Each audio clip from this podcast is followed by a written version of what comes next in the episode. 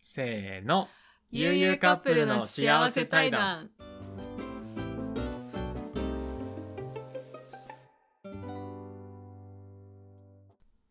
皆さんこんにちは、こんばんは。ゆうゆうカップルのゆうじろうと、ゆうみです。この番組は社会人3年目カップルである私たちが、普段から考えていることや感じたことを対談形式でお話をし、幸せをおす分けする番組となっております。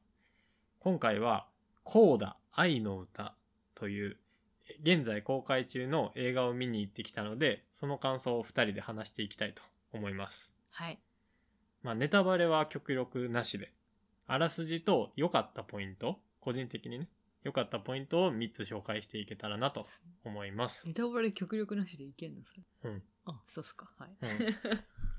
はい、それでは行ってみましょう。はい、ということで、コーダ愛の歌というね、映画を2人で見に行ったんですけど、どうやったゆみは。え、めっちゃ良かった。よかったよなう。ん。いやー、ほんまに、いや、うん。感動したよ。な、え、泣いたえ、うん。泣いた。あ、泣いてたなあ、途中でティッシュは取り出してたじゃん、私。あ、そう なん。うん。ってやって。エンディングでティッシュをおもむろに取り出して。なんか映画中は、なんかいきなりハンカチとか取り出すの恥ずかしいからう、ん。いつもコソコソコソってやって。で、鼻かん で。 そうやったんやそう。うん俺もな結構もううるうるしてマスクちょっと濡れる濡れるって思いながらも、そういやよかったようね、ん。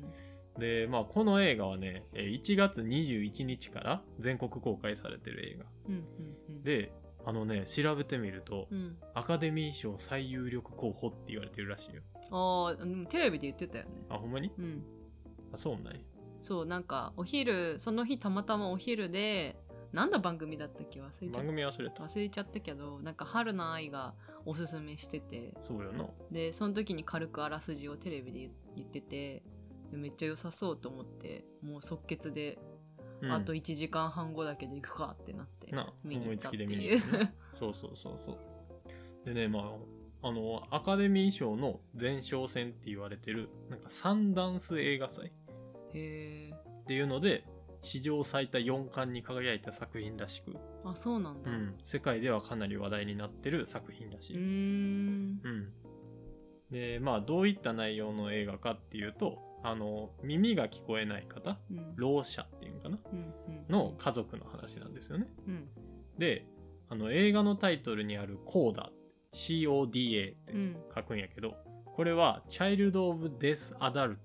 トあ、そう」なフのかね。「デフ・アダルト」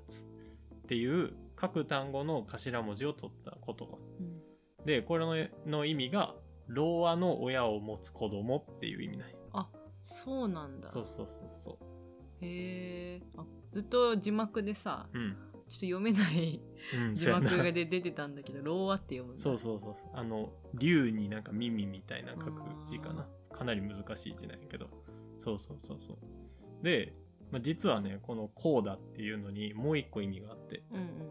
あの楽譜とかに「コーダ」って書いてたりすんねん、あ、そうなんだ。そうそれの意味がこの楽曲の終わりを表す記号であってうんまた次の章が始まるよっていう意味のへえ、め持ってるらしいなんかそれ知らずに見てたけど、見終わった後にそれ聞くとなんか、ああ、なるほどっっててなるよな。 なるよな、うんそうそうそうそうこれは調べてておあおっそうてななっんだたね。そうでまああのネタバレなしだけどちょっとあらすじを紹介したいと思うんですけど、うんあの公式サイトにね載ってるあらすじをねそのままちょっと拝借させていただきますね、うんえー豊かな自然に恵まれた海の町で暮らす高校生のルビーは両親と兄の4人家族の中で1人だけ耳が聞こえる陽気で優しい家族のためにルビーは幼い頃から通訳となり家業の漁業も毎日欠かさず手伝っていた新学期密かに憧れるクラスメイトのマイルズと同じ合唱クラブを選択するルビーすると顧問の先生がルビーの歌の才能に気づき都会の名門音楽大学の受験を強く勧めるだがルビーの歌声が聞こえない両親は娘の才能を信じられず家業の方が大事だと大反対悩んだルビーは夢よりも家族の助けを続けることを選ぶと決めるが思いがけない方法で娘の才能に気づいた父は意外な決断をし「てんてんてん」うん。っっていう感じやねうん、いやこのね主人公のルビーちゃん、うんルピーちゃんルビーやなルビーちゃんルビーちゃんがねすごいいい子いい子やったな、いい子やったほんまにいやだってさまあ家族の中で自分だけがうん、耳が聞こえると、ういんやそんな状況になるって多分すごいストレスやと思うねんなうーんうん結構自分がルビーちゃんの立場ならああいう子にはなれないのかなってすごい思ったねうんやっぱどこからも疎外感を感じる感じでうんなんかなそうでその耳が聞こえてない人たちっていうのは思ったのがそのその動きをすることでどれだけの音が発生しているのかっていうのが認識できないうんからその映画で何気ないワンシーンやったけどさこうルビーがリビングで勉強してる時にうんなんか近くでお父さんがさなんかうん斧かなんか研いでたのかななんかの動作をしてうてんでそれがすごい大きな音を発生させてたとうんうんでそれに対してこうルビーはうるさくて集中できないって手話で伝えるんですけどうん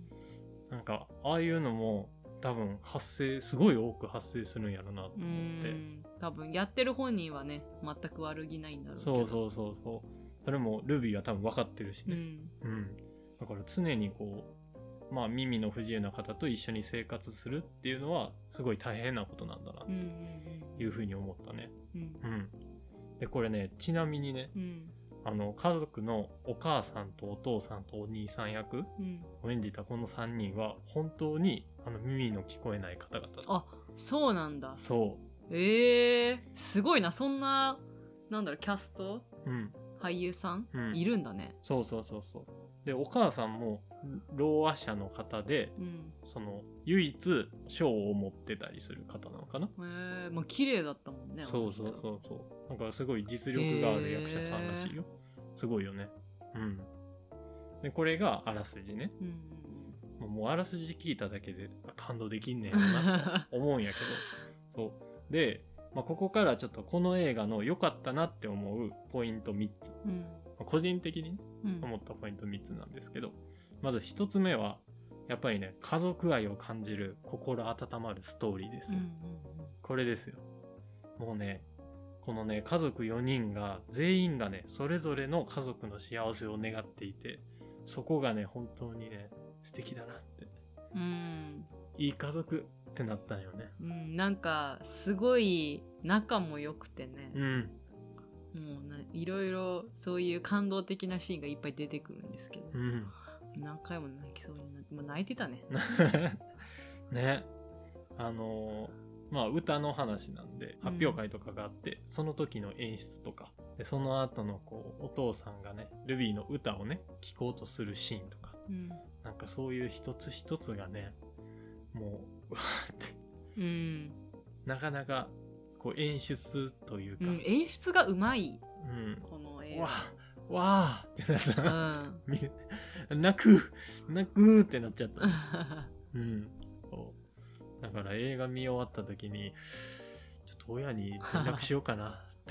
ってなったよね。うん。まあそんな家族愛を感じられる心温まるストーリーっていうのが一つ目。 うん良かったんだよね。で、二つ目は、これね、ルビーの歌声が超素敵。ねこの人なんかあんま知らないけどうん。めちゃめちゃいい声してた、そう。めっちゃいい声やったんよね。うんでなんか透き通る歌声っていうよりかはさちょっとこうパワフルめな感じじゃなうかんっうた、んうん、結構ガツンとくるような心にガツンとくるような声だ声質かなやけどでもこのルビー役を演じた方エミリア・ジョーンズさんっていうらしいねんけど、うんうんこのコーダのオーディションを受けた時は歌のレッスンっていうのは一度も受けたことがなかったすごいねなんかちゃんと役にぴったりだねそうあそうなんだそうそうそうそうなんか本来はオーディションの時に歌手の方をうんこうオーディションでメインで見てたらしいんやけど、うんうんでもまあそのエミリア・ジョーンズさんがいいってなったんやろな監督さんは。でそこでその歌に対して意欲があるのであればうん全然採用するみたうんういんなうん感じになったらしくてだからまあその当時はうまかったのか正直知らないけどでもかなり練習したんじゃないかなあとそはうだよねうん、やっぱ役者さんってすごいようね、んうん、でこのルビーの歌声が素敵うんで3つ目はあの作中に流れる曲の歌詞が良かったうんなんか日本語字幕でちゃんと歌詞がね映画の時は流れてたんですけど、うんうんなんよかったよかねすごいよかよくてもう帰り速攻でサントラを流しながら帰り ましたな車の中で なそうまあ多分この映画で出てくるのは調べたんやけど10曲以上あるんかなぐらいはあって、でもう一つ一つのね曲の歌詞がすごい良かったんようんうね、んうんで、まあ、特にね僕が個人的に一番のお気に入うんうんりがちょっと物語の終盤でその歌うことになる「青春の光と影」っていう曲うんうんでこれねもう歌詞素敵だしもうコーダの内容にめちゃめちゃ合ってうんうんるんよね、うんいやこのシーンもねめっちゃ良歌かっったてよねるシーンめっちゃ良かったよな、ううわはあん泣く、うんなんか先にサントラ聞いて見に行ってもいいと思うけどねああまあ確かにねうん、そう、まあ、この3つですよこの映画が素敵なポイントね、うんうんまあ、ストーリーとルビーの歌声とうんあと曲ねうんこの3つすごい良かったんですなんでまああの「コーダ愛の歌」っていうね本当に素敵な作品になってるのでぜひ感動したいなって思う方は映画館に見に行ってもらえたらなと思います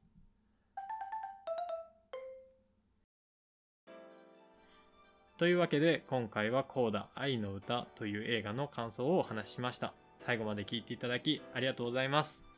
もしこの放送を聞いて見たよという方がいればぜひコメントで感想をお聞かせくださいもうぜひね語り合いましょ